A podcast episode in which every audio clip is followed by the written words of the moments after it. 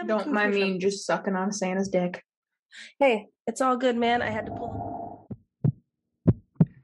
Hi. Okay. this is uh I'm sorry what the podcast uh episode 121. I'm Amanda. That there is Christina. She's nodding like a champ over there. You do that like a pro. Thanks. I'm- I'm working- I feel like that head movement would not be the way to do it though. Like I feel like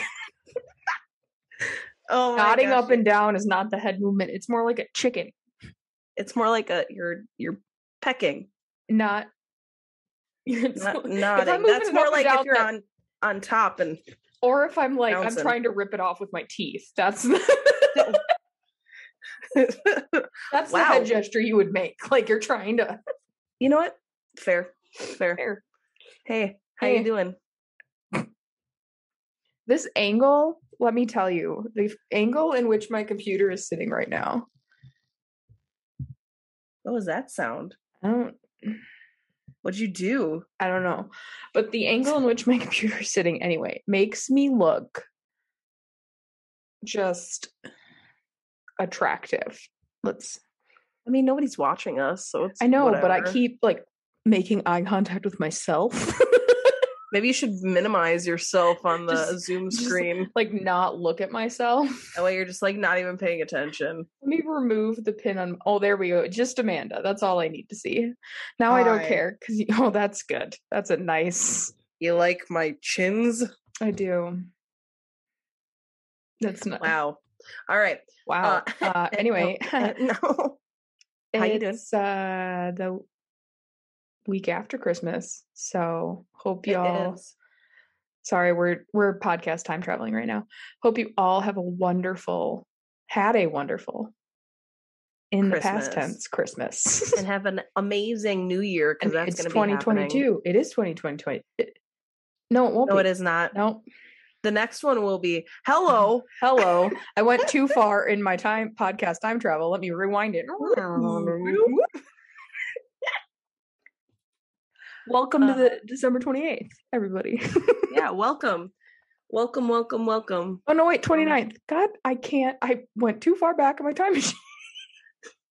She's just so confused, you know? It's a hard thing. It's a hard life we lead. Now that I've made a fool of myself, what's up? oh, you know. Amanda's making much. Amanda's making cookies. Yep, I'm baking like a fiend this week. So, gonna have a bunch of Christmas cookies and truffles and goodies. Last week during week. our Christmas palooza with Tessa, we made eight dozen Christmas cookies, and then we frosted them all. So with with the royal icing, which is just made of powdered sugar, so you Mhm. had a sugar cookie that you then covered in sugar frosting, that you Mhm. then sprinkled with decorating sugar. It's a very sugary thing. I just bought. I just made a diabetes cookie for you. For Happy- you, is Happy Christmas, Ron. Happy Christmas. Ron, no! Ron, no. Happy Christmas, Harry. Happy Christmas, Ron. Fucking no. Oh, Lord. All right, should we uh get into my story? Should we? Yeah, the water just flew out of my mouth that I was trying to drink. The the problem with researching multiple stories is I forget what they are about. So I'm going to be Oh no, this one's sad. Oh, good. Great. I'm so excited. Can you tell? Okay. Oh yeah, that's a good face. Thanks. We're gonna just start it off. I'm just gonna start it off at the front of the start mm, mm, the You're going to start from the beginning because that's where you should start. It's a very good place, place to to start. start. to begin, we sing with one, two, three. Me. Okay. Okay. Anyway, Shit. so I'm gonna tell you. Listen, we're just gonna jump in. I'm not even gonna tell you a descriptor. So, Okay. all but it does get dark and fucked up real quick. So Be ready. Mary Phillips uh, was 34 from Bradford, Arkansas, along with her children 17 year old Darla, 15 year old Jesse, and 11 year old Lacey. Okay. Also, I found this on an episode of Evil Lives Here, Ooh. or maybe it was The Devil Among Us. There's two. I've been watching both of them at the same time, but it's really I think it was Evil Lives Here because Evil Lives Here tells the story from like four points of view from the people that were involved in the case. So like Okay. you'll get like the victim, you'll get or like one of the victim's family members, you'll get like a police detective, you'll get like the prosecutor and like the um, person who did the autopsy or something. Like every dip- episode's different, Okay. but you get it from four different points of view. So it's kind of cool. hmm So uh she was like I said, she's 34. She had three children, Darla, Jesse, and Lacey. Uh, she was married to James Phillips and worked as a bookkeeper at the Automated Tax and Accounting Service in Bald Knob, Arkansas. Sounds exciting. Oh, yeah. So on June 6th, 1995, it was a typical day with Mary going to her work as usual. Uh, Lacey, who was the youngest daughter, she was 11, had a dentist appointment at 3 p.m. that day. So her older sister drove her to Mary's workplace in the afternoon. However, when 5 p.m. rolled around, which the uh, time like they were supposed to be home, they got really worried because they didn't show up. Okay. So they called the dentist office. They said they never showed up for their appointment. Um, they called the police and said, hey, they were supposed to be home and they're not. Um, and so they started to go look for them. And the police went to Ma- Mary's work. So I'm assuming it's like small town kind of thing. Yeah. Uh, and they found a very gruesome scene. Oh no. Okay. So upon entering the location, they discovered the body of Mary Phillips, who was partially naked. Her hands were tied behind her back, and there were bruise marks all over her body. Based on the amount of blood and wounds on her body, it was obvious she had tried to fight off her attacker. In the back room was the body of Lacey, slumped over in a chair, uh, with wires wrapped around her hands so tight they were bleeding, and three quarters of her face was matted mess of congealed blood and wounds. Oh my god. Okay. Uh, one of the three police officers on the scene, whose name was Lindsay, said that pol- that his police his policy when entering any crime scene, no matter what, was he had a camera and he started to take pictures. So he would get pictures of himself, like as he walked up to the crime scene, what he first saw at the crime scene. So there was still like the forensic photographers that were showing Mhm. up, but he personally would take pictures so it would kind of capture what he was seeing as he walked through the Mhm. crime scene for the first time. That's pretty smart. Right. Uh, as he was photographing the room Mary was in, his colleague yelled, We got another body back here, and it's the girl. So he made his way to, back to the bathroom and started taking pictures. And on the first flash, the girl looked up with one good eye and said weakly, Can you please untie me? Oh my god. This is Lacey. Mm-hmm. Okay. So they her wounds were so severe they presumed her dead. And the Well, picture yeah. was on the episode and you can find it online. Oh, And it- to do that. It's her one like she's literally looking up at him. Um Oh damn. Her that's hair's the- so shiny. that's the, that's blood. That's the exact picture that she took when he looked up when she looked up at him. Wow. Oh my god. All right. Isn't that fucked up? Well, shit, son. That's uh it's a lot. Yeah. All right. Okay. So she's alive. So she is alive. Oh, good. Um, Lacey, like I said, had somehow miraculously survived the attack. They rushed her to the ambulance, and once she was stabilized, she was able to tell them everything that happened. Earlier that day, a customer had come in to speak with Mary and left with some account books. He came back just as they were set to leave for the dentist, and Lacey immediately knew that something was wrong. He walked up to the counter and said, I'm going to rob you now. He forced Mary down on the ground, made Lacey lie on top of her mother before robbing the store of any cash on hand. He then took Lacey to the adjoining bathroom and tied her to a chair. She began to beg him not to hurt her or to hurt her mom, and Lacey said the man smirked and looked at her and said, I'm not going to hurt her. I'm going to hurt you. The man then proceeded to beat her unconscious. Later, the police noticed that Lacey had suffered numerous lacerations and skull fractures resulting from repeated blows to her head. It is believed that the attacker had hit Lacey at least eight times in the head with the end or butt of the gun. Jeez. Once she passed out, he went after her mother, who was tied up on the floor. He raped her and beat her mercilessly. Uh, at some point during the struggle, Lacey woke up and called out for her mom. So the man came back in, in and choked her until he she thought she was dead, or he thought she was dead. Wow. It is presumed that he then strangled Mary with an electrical cord, because one was wrapped around her neck when they found her. Uh, a rape kit done on Mary showed that she had been vaginally and anally raped. Oh my god. So, through Lacey, the police got a clear picture of the perpetrator. She described a male with black hair who had a teardrop tattoo under his eye.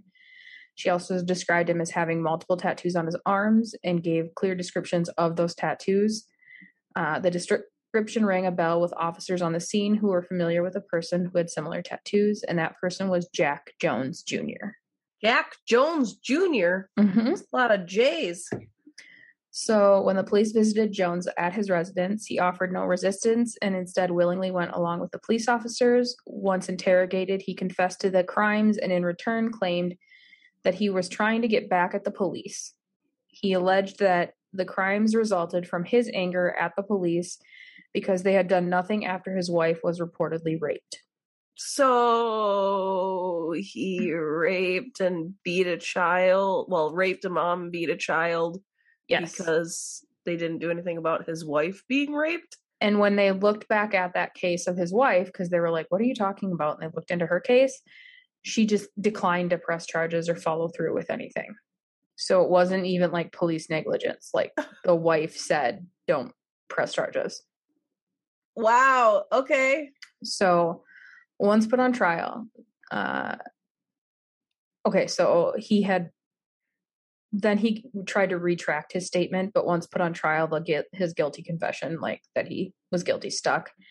And he was sentenced to death for the capital murder of Mary Phillips. The court also found him guilty of Mary's rape as well as the attempted murder of Lacey. Uh, so he got a for those convictions he got a life sentence and a 30 year prison sentence on top of the death penalty. Oh wow. So, while in prison, though, his DNA was put into the CODIS system to help him link to any other cases. And in 1991, it linked him to the 1991 murder of Lori Barrett, who they then tested hit twice, just to be sure, at the state crime lab in Arkansas, which conclusively proved that Jack Jones was the perpetrator. Uh, the Florida authorities issued an extradition warrant for Jones, who by this time was appealing his death sentence in Arkansas for the third time. He was eventually tried for Barrett's murder, found guilty, sentenced to life imprisonment, and then sent back to Arkansas for execution. So, Wow. Lori Barrett uh, was a 32 year old from Pennsylvania tourist who had gone on vacation to Fort Lauderdale and was last seen at the Elbow Room, which was a bar located um, just kind of down in the like more popular areas of Fort Lauderdale. Uh, and according to the patron, she was accompanied by a heavily tattooed man to her motel room at the Days Inn. Uh, and um, at about noon on June 1st, 1991, her body was found by a cleaning lady with signs of being raped and strangled. So he's just a rapist. It's his MO. It's his well, and a murderer clearly, but Yes. ugh. So, uh, immediately following the body's discovery, police created a facial composite, complete with descriptions of the suspect's tattoos, barbed wire and hearts etched with names, and distributed around Broward County. However, it was to no avail, and the case went cold. So, this was one of the parts of the episode where I was like, holy fucking shit. So, Jack Jones's sister was part of the series. And so she was telling it from like the family's point of view from Jack Jones. And then also Lacey was on the series telling it from her point of view. And then there was the prosecuting attorney and the investigator. Okay. So Jack Jones' sister actually saw the facial composite and knew immediately that it was her brother Oh. from in Broward County, Florida, because that's where they're from. She saw it, she knew it was him. She went to her father, and her father said, You are to say nothing. I put him on a bus to Arkansas. So he had sent him away to like to somebody else, to a family member or something like that. And it was like her father became furious with her and said, You aren't to say anything. You don't know what you're talking about. It's not him. Drop it. right. Like he's not even here anymore. It's not anything you need to be concerned about. Right. and she did so like in the interview she's like i feel so much guilt because had i and i think she was young like she wasn't like an adult i think she was a teenager um but she's like had i listened not listened to my father he never would have hurt mary or lacey right. Ugh. so isn't that fucked up That's just so. And she's like, I know. And she, and she when she she they they handed her a picture of like the drawing, and she's like, I remember seeing that and going, well, that's there's no there's no way like that's not my brother but it's my brother it looks exactly like him there's got to Right, be like, some mistake like It can't be, but right. also so it- she it's him. it was like she didn't want to believe it was him even though she knew it was him and when her father was like no just drop it you're being crazy and he's not even here anymore it was like he validated almost validated like you're right i'm to be crazy Yeah, you know to be able to push it back and be like, "You're, you know what? Yeah, I'm just being, right you know, So, over the years, Jones' execution was stayed several times due to illness such as high blood pressure and diabetes, which resulted in one of his legs being amputated. Which you have to be healthy to be killed. Does that even, that doesn't even make sense? I yeah, I don't know. They should have just let him rot from the inside. Um, according to his sister Lynn, Jack had suffered sexual and physical abuse as a child, which, coupled with alcohol and drug dependency, made him lose control over his impulses. His sister's statements notwithstanding, jo- Jones himself expressed regret over his actions and agreed with his penalty, explaining that he was haunted by the ghosts of his victims and was incapable of forgiving himself for what he did. Good. However, it's so fucked up. At his execution, he Lacey was there and he said, I just want to tell Lacey that I'm so sorry for what I did. I looked at you like a daughter. And she's like, What the fuck? I didn't What even know him. It was the fuck? first time I had ever seen him. Like, what does that even mean? I looked at you as a daughter. Does he Mhm. mean like just because of her age, like she could have been his daughter, or I don't know. That was like his- fucking weird. Yes. So while in prison, Jones' sister Lynn went to visit him, the o- who was the only family member that was still willing to even speak with him. She told him that if he had done anything else or hurt anyone else, he needed to tell her. And all all she could think about was that there was another family out there with no resolution to what happened to their loved one.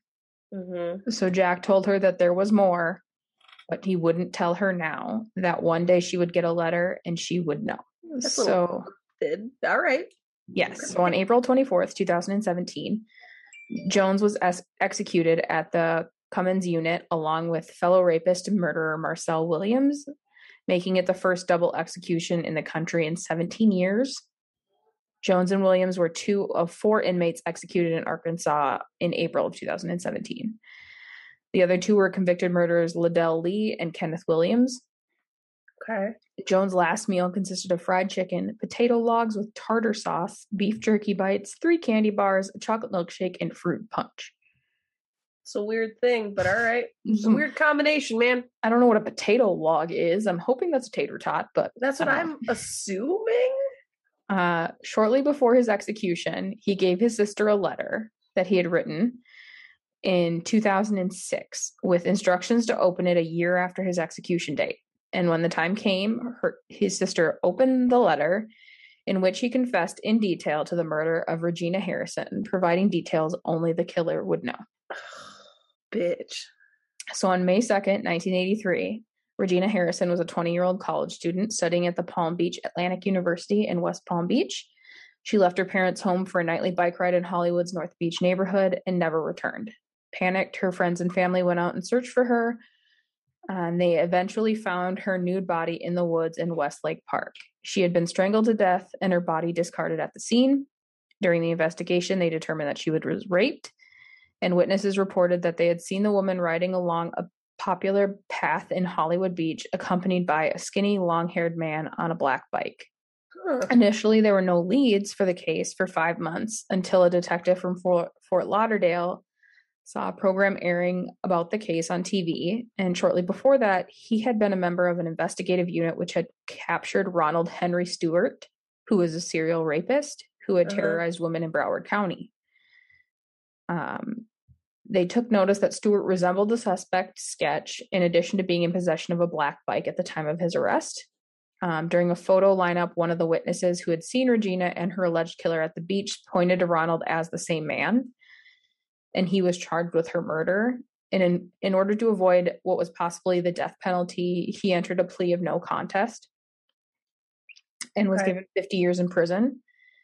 In 1985, to run concurrently with his other sentences for sexual offenses. Um, there were several factors that pointed towards his innocence, including the fact that his fingerprints did not match those found on the crime scene. He confessed to the crime and he never reputed his confession or claimed it was coerced while serving his time. And he died behind bars of cancer in 2008. Okay. So Jones's confession led his body to be exhumed and his DNA tested. And in February of 2019, they officially announced that Jones was the real killer, not Ronald Stewart. Wow. But they're both they're both dead now. Yes. Right. So they are currently investigating with Jones's DNA to determine if there were any other victims in Florida or elsewhere around the country. Um, right, like running it through other databases and stuff. Yes, to see if there's any other cases that match to his DNA throughout the country. Wow. What a bitch. Isn't that fucked up?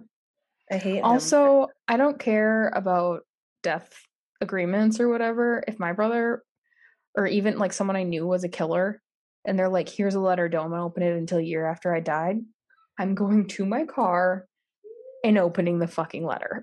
when when they are executed because of their crimes, yeah, no.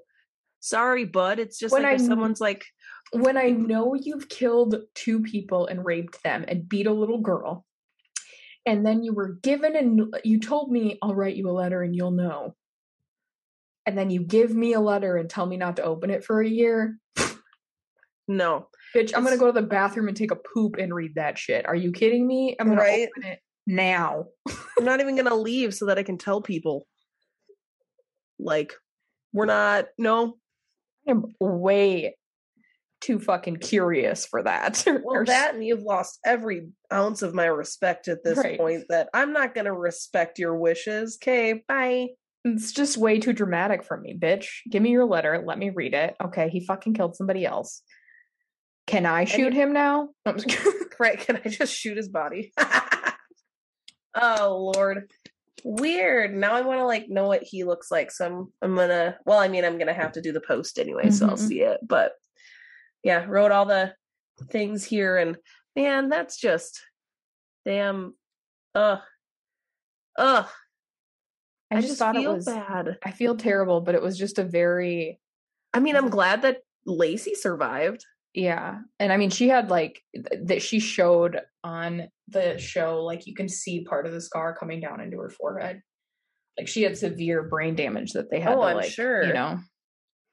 Well, but I mean, like, she's like a functioning adult, but yeah, um, she didn't have like a s- side of her face left, so yeah, I can imagine that mm-hmm. there was some some head injury happening. Yeah. Oh, wow. Wow. I gotta find where my part three begins.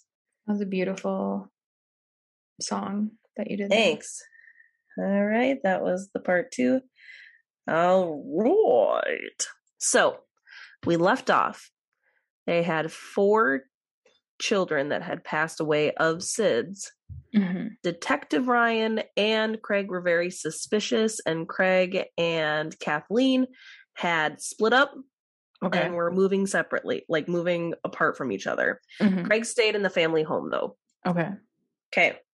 So after the split, Detective Ryan started speaking to Craig more to get a little bit more info because he's not so um invested in trying to hide things about Kathleen if he can to not mm-hmm.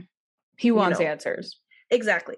So Kathleen began seeing another man not long after moving out, which okay. kind of um pissed Craig off because it was like just like leave and there oh there's another guy no mm-hmm. problem so then you know it was kind of incentive for craig to actually start moving on and pushing forward. Uh, like I said, he was still in the house and he began to clean out Kathy's stuff.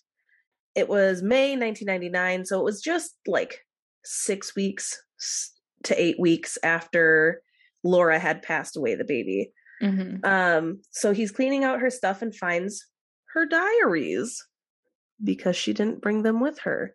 And this is when all those quotes that I said in the last couple episodes Mhm. um that's when they found them and he was like whoa whoa whoa whoa whoa this is fucked like Right. there was something up so he on may 19th he brought the diary to the police and he officially like voiced his concerns about kathleen to them he was like i think something's up here's her diaries that i found now i feel like it's there's some validity to it it's not just Mhm. me having a feeling um, Detective Ryan talked to Dr. Susan Beal, who I guess is uh, one of the people that was the catalyst for the back to sleep back in the day. So the safe Mhm. sleeping on your back for babies, like it cuts your SIDS potential by like half Right. whatever.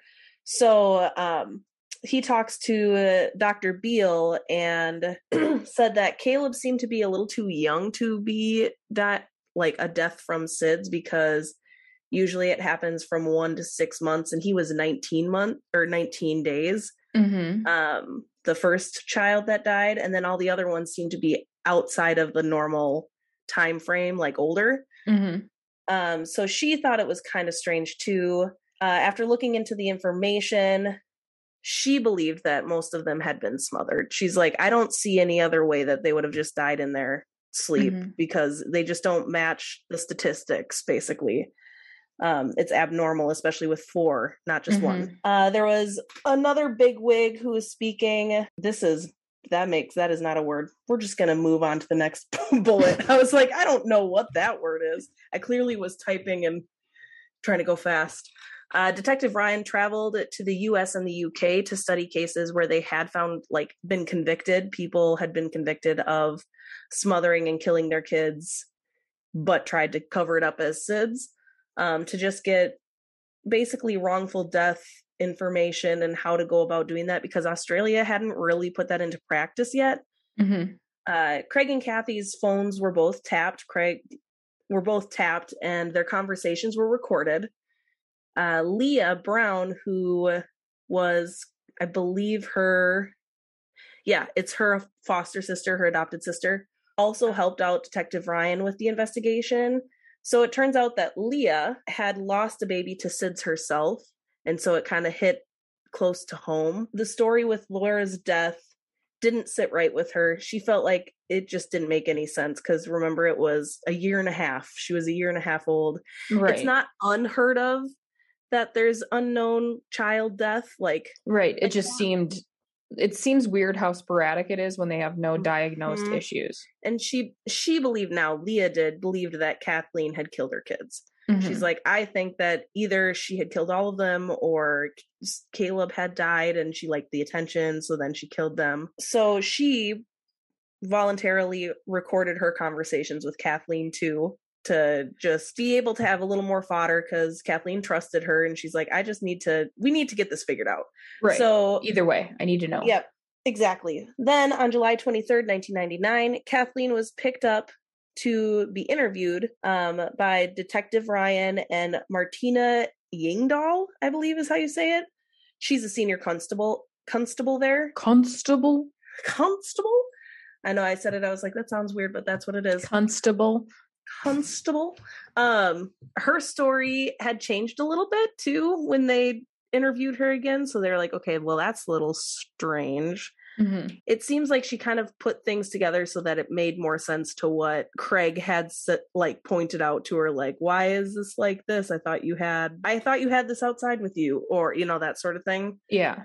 so it seems like she kind of switched it up uh when she was asked about the stories that Craig had given she was like you know I don't think about those times. I try I choose to remember the good times not the bad times. So like the when she Mhm. would freak out on the babies and like scream in their faces and stuff because Craig had come in, given the diaries, and been like, "Here's everything that why I think something's up." Right.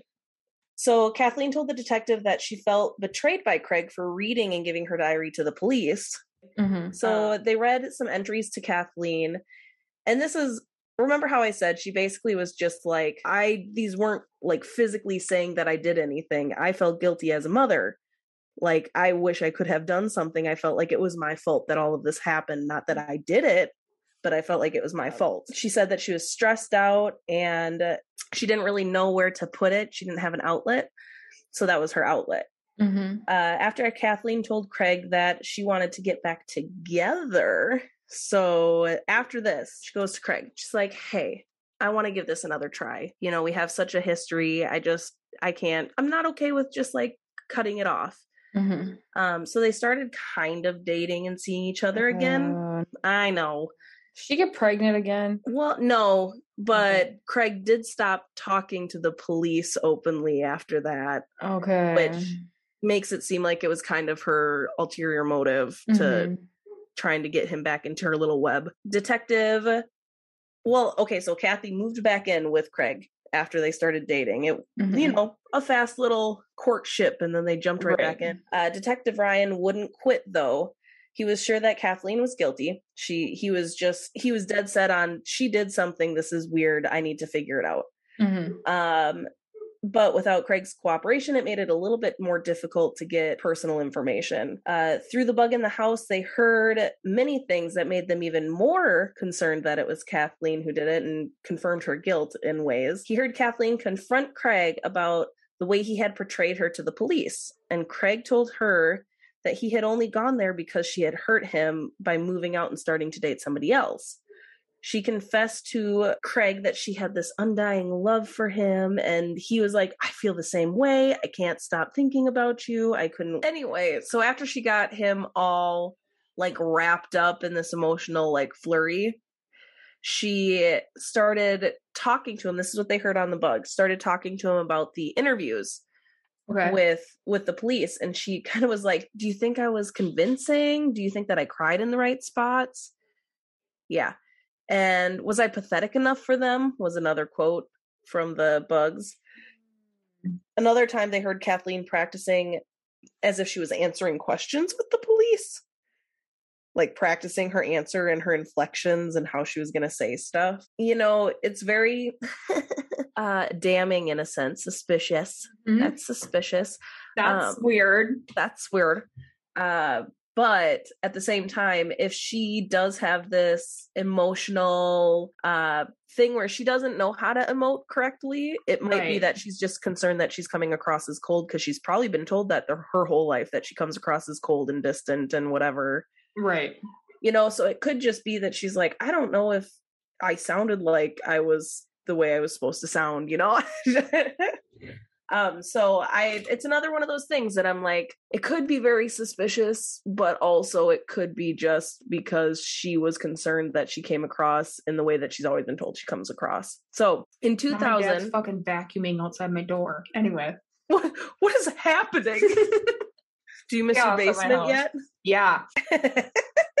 uh, 2000 rolls around and detective ryan sent his evidence that he had collected to the department of public prosecutions so they call it the dpp basically this is just a um approval thing to look Mhm. at all of the information and see if they think that they could get a prosecution for it it's not necessarily a hard and fast It's like while we send it to the DA and the DA Yeah. agrees to prosecute or not. yeah but this it's like they can still choose to put them up on trial like charge Okay. them it's just more of a hey yeah i don't think there's enough information here to Don't recommend. 10 out of exactly 10 but would not recommend. and that's kind of what happened is they declined it they said yeah there's not a lot of not enough evidence physical evidence to show that this was an intentional death hmm um but detective ryan went forward with charges anyway because he was that convinced that there was Okay. something up with it and the like coroner's word where he refused to mark it as a SIDS death or as a natural death hmm um was there to back him up and he felt like that was enough to be able to Yeah. convince a jury uh in june of 2000 craig and kathleen broke up again so they were together Surprise, surprise. Yep, for like a year and broke back up. And on April 19th of 2001, Ryan arrested, this is about a year ish after they broke up. hmm Ryan arrested Craig at his work uh, with charges of hindering an investigation because of the conversations they had heard and him refusing to now talk to them or saying that he made up things or, you know, just kind of not cooperating. So he goes, Hey, I can charge you with this. How about you talk to us? he's like, okay so Okay. craig talks to him let's have a conversation.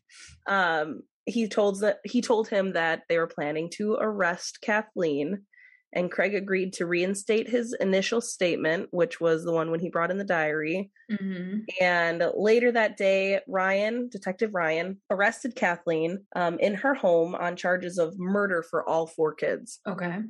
It seems steep. I don't know that I would have All because four. of the information. Yeah. yeah, that especially since one of them was didn't they have like brain damage from So they Wasn't- think the brain damage on Patrick happened because of because of an asphyxiating um event. Event. So they think that that was her trying to asphyxiate him and then he was revived, but because he had the brain damage, it kind of caused this epileptic issue. It just seems like there's not enough to prove beyond a reasonable doubt. That's where, I'm I at. get stuck. I would because I like would be concerned. yes the statements are damning in the diary but again it's a diary it's meant to i mean i'm sure that a lot of people put shit in their diary that they would Oh. never say out loud or think that they think but they would never actually do or say out loud I and wrote then- I love Tyler all over my diary as a kid. Did I love Tyler? No. No. um also the fact the police have the diaries was basically just a revenge act from an ex so how do you know the ex didn't go through and make sure Manipulate dates or or, pick yeah. out every damning statement yeah. out of context. Right. And that's you know, and that's kind of where it's like I just don't I mean, this whole case is super fucking suspicious. Don't get me wrong, right. but I don't think there's enough And that's- beyond a reasonable doubt proof that she did it. and that's why they got declined from this Mhm. prosecution's office they were like yeah no you're it's there's not enough there for us to say that this is a case that's worth going after Right. Um, but the next day on april 20th of 2001 kathleen was formally brought up on charges and was denied bail she wasn't allowed to leave between then and the trial Okay. uh, she appealed and kathleen then was allowed bail and she was sent to live at her boyfriend's house until the trial Okay, Mhm. two years later, so it took two years before they even had a trial. Two years later, the trial was starting, but before that, Kathleen broke up with her boyfriend. She said she basically wanted to spare him from all the attention because she knew it was going to be a big public thing. Mhm. She's like, and I just don't want him to have to deal with that too. So she broke up with him and stayed elsewhere. I'm not sure where she stayed. I couldn't find Mhm. that, but I was like, well, that's, I mean, that's at least like reasonable where she's like, okay, I just feel like this is going to be a big to do and I This don't want gonna be to a to fucking nightmare. You know. Yeah. hmm So Leah Brown uh, told the detective that Katz, so that's what she calls her, I guess. Kat's been talking about money all the time. She said, um, "You just quote, you just want to put your hands through the phone and choke her." Mm. because she just kept talking about how she could sell her story afterwards and how it's going to be this big thing. So she's going to be able to make it into a whatever. And she was very confident that she wasn't going to get charged with anything because they had no physical Right. evidence of anything. She sounds like a sociopath, but like, very much so. There's a lot of sociopaths out there that don't actually do anything. Exactly. There's a lot of sociopaths, but you would think, I mean, Most of them are very successful. uh, yeah. I was just going to say, Jeffrey Bezos. no, Come no on, joke. Jeffrey, you can do it. so uh, Kathleen was sure that she'd like like I said, she was sure she wasn't worried about it, Mm-hmm. and that's what she kept telling Leah. And she was just like, it was just kind of unsettling because this is still a trial about the deaths of your kids. You would think that you would Right. be more upset about it. Uh, on May 1st of 2003, the trial began. She was being tried for all four murders at the same time. Uh, the defense fought this, but it was unsuccessful. Uh, mostly because the reason that the prosecution wanted it is because a single SIDS death is not unusual, but four SIDS deaths is. So if you try them separately and you can't bring any information from anything else that would be also getting tried, then right, there's no way she's going to get prosecuted for something because out of context it doesn't seem weird, but when you put the Mhm. whole story together, it's unusual. right, Uh, so the prosecution used her diary as one of the main sources of everything. They were like, look at this. This is what she wrote on the day that her kid was born, on the day that they died. hmm Uh, her actions showing that she resented the babies and she felt that they kept her from her social life is kind of what they were saying which i could see since she was still like going out and hmm not wanting to just be home uh craig testified about which isn't unusual it's fine to go out but it was all the time Well, and I feel like that's not an unusual thought for a first time mother or a mother at Right. all. Is like, i just want to I just want you to leave me alone. well especially since she has this like attachment issue from Yeah. her childhood it's like i could see where it's hard to feel Mhm. like these kids are so attached to me and i just have no major inclination to like be with them all the time right. Uh, so Craig testified about Kathleen's aggression towards the children, um, how it happened many times, and she would quote unquote lose it. The children never showed signs of abuse, though, and child services were never called on them, and there was Mhm. no um, complaints filed or anything. So it was hard to like say that there was any sort of physical issue. She clearly was just dealing with stuff. Like she had anger issues, but it didn't. There was nothing pointing at actually physically harming the kids. Like she Right. would yell and do stuff like knock them over, but I don't know if that's a physical like Mhm. tried to do it. It was more like a gesture and then knocked the kid over, you know. Yeah. SIDS was refuted for all of the deaths. Um, out of all the children, Patrick was the only one who was clearly unwell when he passed away because of the asphyxiating experience before that. Uh, they were all safe sleeping and on their backs when they passed away. So none of them were sleeping on their stomachs, which is another why that Beal girl, the Dr. Beale, Mhm. had said it was like, it was just everything seemed to be, they shouldn't have died of SIDS. But do you know how many times since then that it's switched between sleep on their side and sleep on their back? Oh, yeah, oh, since 2003. hmm I've always, since I started working with kids in like 2005, our sleep safe training has always been on their back. So I don't, I guess I don't know. Maybe in Maybe there's different yeah. things. I was going to say the 90s, it went back and forth all the time Yeah. because that's my mom always used to talk about that when I would talk to her about our sleep safe trainings. hmm Um, but the expert said that they only the only way that there would be four SIDS deaths in a family in a first world country would be murder. Like that's the it's the only thing that makes sense is that it was a forced thing. hmm Kathleen didn't testify at her trial. Uh, prosecution also talked about how her past trauma would contribute to her ability to do something so bad. The fact that her father murdered her mother, um, she was tossed around in foster care. She didn't really learn how to, you know, all the things we've been talking about. Right. Munchausen's by proxy was brought up. Uh, it matches it to a T. The defense brought up the epilepsy and the myocarditis, the that heart where the white blood cells were in the heart hmm in the two children, and the only suspicious thing about the deaths were the number of deaths. So if you look at it separately, you could find that it was. So it's just they kind of just went back and forth, like, yeah, this yeah. could happen, but it's weird. Uh, they also brought up that there was more good than bad in the journal. That all they Mhm. were focusing on was the negative days that she was Right. like, they took ah, the this, negative this, this. statements out of context. Mm-hmm. And they're like, but then there's also days where she's like, I just love being a mom and I love being with my kids. Laura and I did this today. And, hmm you know, so they're like, it's not just about the negative things. So the trial lasted for three weeks. They showed the interview where Ryan asked her over and over again if she had killed her children, and she seemed angry in the video. Which, I mean, if you say no and someone keeps asking, I can see Mhm. getting pissed. Um, she tried to run from the courtroom at this time because this was the only time she showed any emotion. She got all upset watching this and then tried to like get up and run away. Mm. So then they sent her to recover, we'll say, Mhm. for a couple days. So the trial got stopped for a couple days. Uh, sentencing was set for May 21st of 2003.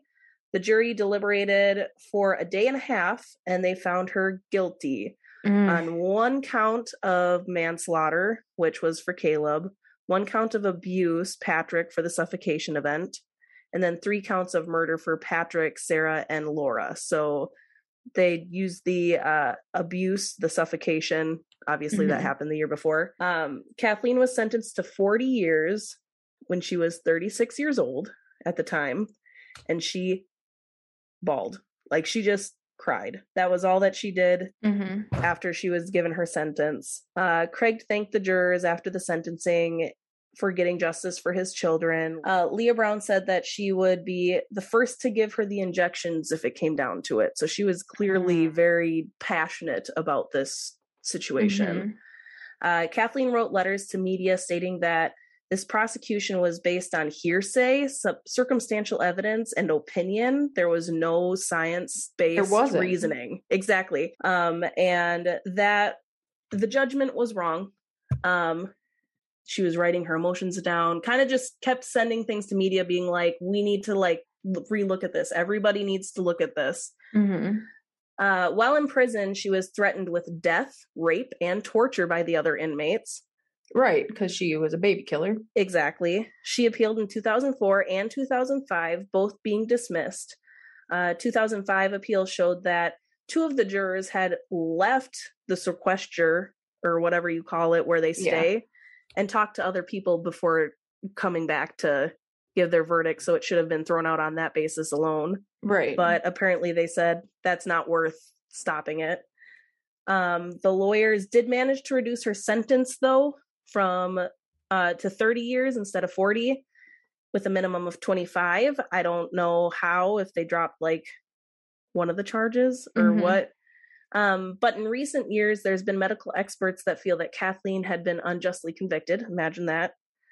Um, since there was no way to show that the the physical proof of murder, they relied on character, which is which I'm sorry, I'm like I just need to clear my throat. Let Got me clear my throat. I got a motherfucking cold. I woke up with it on like Thursday, Friday. hmm It's a good it's a good time. I love it. I, love love it. that journey for you. Thank you. um but basically they were saying that it was based on her character which was not liked and the unlikelihood of the fact that there were four babies in one family that could have died of SIDS. Um, but there was no other reasoning for that. There was a book published by Emma Cunliffe. Cunliffe? Cunliffe? Nope. Stop right there. You're getting too Just- close to cunnilingus. It's making me uncomfortable. hey, just stop. In 2011, and it was called Murder, Medicine, and Motherhood. And it straight up says that That's Kathleen nice Folbigg's was, huh? I said that was a good alliteration. Wasn't it? It's a Mhm. good title. so clever. Uh, but it straight up is just like she was wrongfully convicted. There's no establishment of guilt. They basically went, "You're guilty until proven innocent." In this Mhm. case, and it was wrong. She should be let out Now. instantly. Yeah. yeah. So in 2017, though, here's our we're getting up to our like recent stuff that's happening with it, and it's very interesting to me.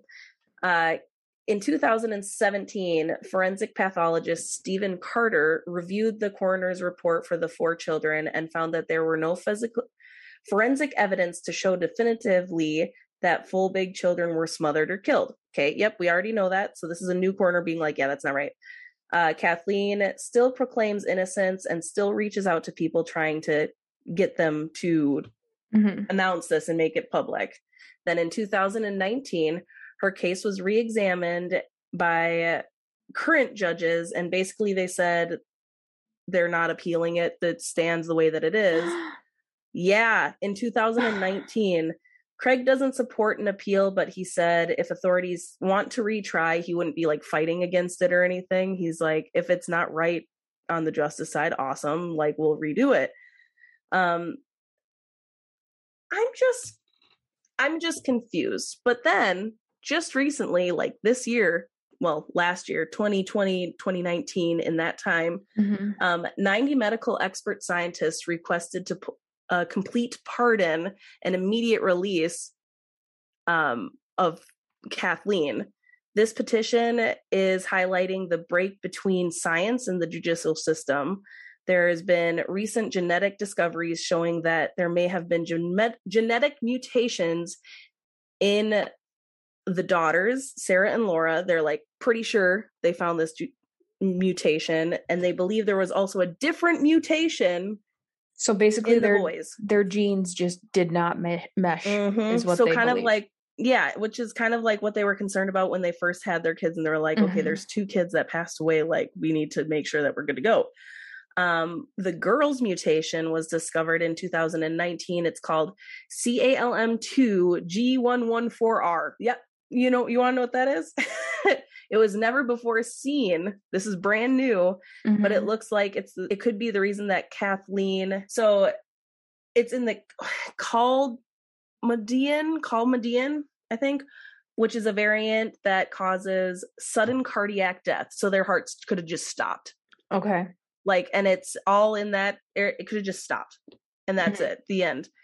Um, which, if you think about it, at least for me, I think back to the deaths and the girls were dead on arrival, basically. Right. And the boys were still breathing mm-hmm. when they were found. Um, and the boys were carrying a rare BSN variant, which is studied in mice and has caused severe and lethal epileptic seizures. Okay. And so he did have epilepsy, and mm-hmm. he most likely died from that, Patrick. And it could have been an un diagnosed, or seen thing in Caleb. Right. Because he was so little. There was no mm-hmm. um so this this whole thing was a big roller coaster for me because I was I was set in my ways. I was like, she is guilty, like into the diary stuff. And then as soon as the trial started, I'm like, well, there's not enough to like convict her, but I still think right. she probably did it. And then this part came up, and I'm like, because it's the newest articles were mm-hmm all of these different medical experts being like, no, she needs to be pardoned and let out because they literally could have just died of these two variants that they have. Right. And th- that alone, when your case has already been basically on circumstantial evidence, and now there's more circumstantial evidence saying, mm-hmm. hey, this, she yeah. shouldn't have to prove that this actually happened. You guys should have to prove that this didn't happen. Exactly. So, as far as I could tell, uh, Kathleen was still in prison. Mm. Uh, hopefully, there's at least a new trial, if not a just pardon that happens because I I mean I'm dead ass convinced that the kids must have died of like mm-hmm. something that's natural because there's like very rare variants of things and it mm-hmm. would match what happened to them. Right. So uh but yeah, like I said, as far as I can tell, she's still in prison, and I don't know if they're working on like building stuff up to be able to go to a new trial or what. But Set the most recent, free. right? The most recent article I could find was from this year in I want to say April, so mm-hmm. this spring. And so, as far as I can tell, there's nothing, no new news happening on it right now. Well, that was a wild ride, Amanda. Over three. A wild episodes. ride. A wild ride. I mean, I still uh, don't like her, but well, I know, and I'm like, she still clearly has issues that need to be resolved. or spend the rest of her life in prison. No, especially since they don't have any a, more kids. Especially since, I mean, she may have done it, but mm-hmm. there's not. Mm-hmm. Unfortunately, there is not enough proof to claim she did it, so she should not be in jail. No, and that's and that's exactly it so from reading all this stuff they were talking about how well hella sorry. Uh i see your tum tum. I see your tummy. Uh so in some of the articles i was reading it was talking about how there were so many convictions of questionable SIDS deaths from like 99 to like 2002 mm-hmm. and that ended up getting overturned pretty much in every country that was doing it because there right. was no proof of anything. Because well, and they weren't looking at genetic manner. factors at that time. Exactly, because now that they can see all these DNA like strings and strands and stuff and find mm-hmm. those things that are off, it makes it a little more like, oh, they still don't understand why SIDS happens because it doesn't well, really happen anymore that i mean it happens but not right. often well i remember when i was a kid a lady from our church who just lived a couple doors down um, their daughter died of SIDS. Mm-hmm.